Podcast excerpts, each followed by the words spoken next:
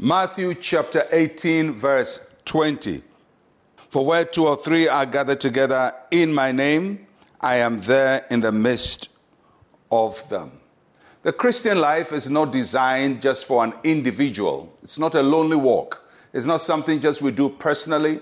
It's something we do also with other people because we are not the only Christian. There are other people. We are not the only child of God. God has other children. And God wants his children to be together. It's simply like a, a, father who has children. You don't want your children at home. Everybody stay in their room. Everybody stay in their corner. Uh, the family never sits at breakfast. They never sit together to have a meal. They don't sit around to have a chat because everybody is just in their space. That, that's not how a family runs, and that's not how God's family also runs. The Christian life is not just an individualistic life.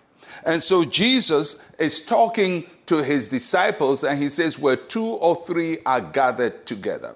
Two or three is the smallest number of individuals who are gathered together. But he says, Even if you're two, you have to gather together. If you're three, you have to gather together. Of course, if you are 10 and 20 and a thousand or more, you still have to gather together. So the gathering together is important. And I know that most of you uh, would say, you know, I, I, I, believe God is in my heart, Christ is in my heart. I, I just want my quiet and I, I want to have my peace. That's not how anybody works. That's not how a family works. And that's not how Christianity works. You have to gather together. So, this year, one of the things you have to commit yourself to is to be in the gathering of other believers. And normally we call that gathering church. That means you have to go to church physically. If there is, for some reason, uh, a crisis, so you cannot go to church, of course you can worship alone in your room online and, and participate in a service. But if there's no crisis and there's no emergency in your life, you have to gather together with other believers. And it is so important for our Christian life that that happens. Just like it's important for a family to gather together and it's family for workers to gather together, it's important for Christians to gather together. And Jesus says, when they so do gather, I'm there in their midst. You know, people would say, well, but God is in us, Christ is in me. Uh, what does it mean? Uh, does it mean if I don't gather together with other believers, Christ is not there?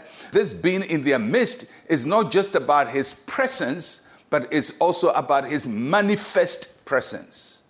So when we gather together, he's present in us, but not just present in a, in a stationary way, but he's present in a manifested way. When Christ lives in us, He lives in us, He's in us. But when we gather around with other believers, He lives in us and manifests Himself.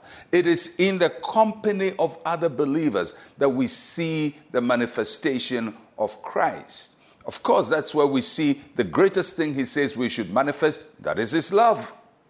You cannot just be in, by yourself alone and love yourself. you have to be with other people uh, so that love can work. And love sometimes is a risky business because in loving people you get hurt and, and you get disappointed. But that's what love is. You learn to forgive, you learn to overcome pain, and you learn to overcome all kinds of things that happen to you. That's how you grow in love. You don't grow in love by being in your corner, not being hurt, not being uh, offended. You're going to be offended, you're going to forgive, you're going to get along with your other brothers and sisters in Christ. That is true love. And that's how we manifest Christ. And of course, the power of Christ is manifested in the agreement of prayer of the believers. So, if you're going to do anything in this year as you gather, don't just gather things, gather yourself where believers are gathered. Be physically in church, be part of the church and what the church is doing, and let Christ be glorified in our lives. Let's pray. Say with me, Heavenly Father, you are present in the gathering of your people. Manifest your glory through us. In Jesus' name, amen and amen. Well, I'm going to catch you again tomorrow. I'm Pastor Mensa Otabil. Shalom, peace, and life to you.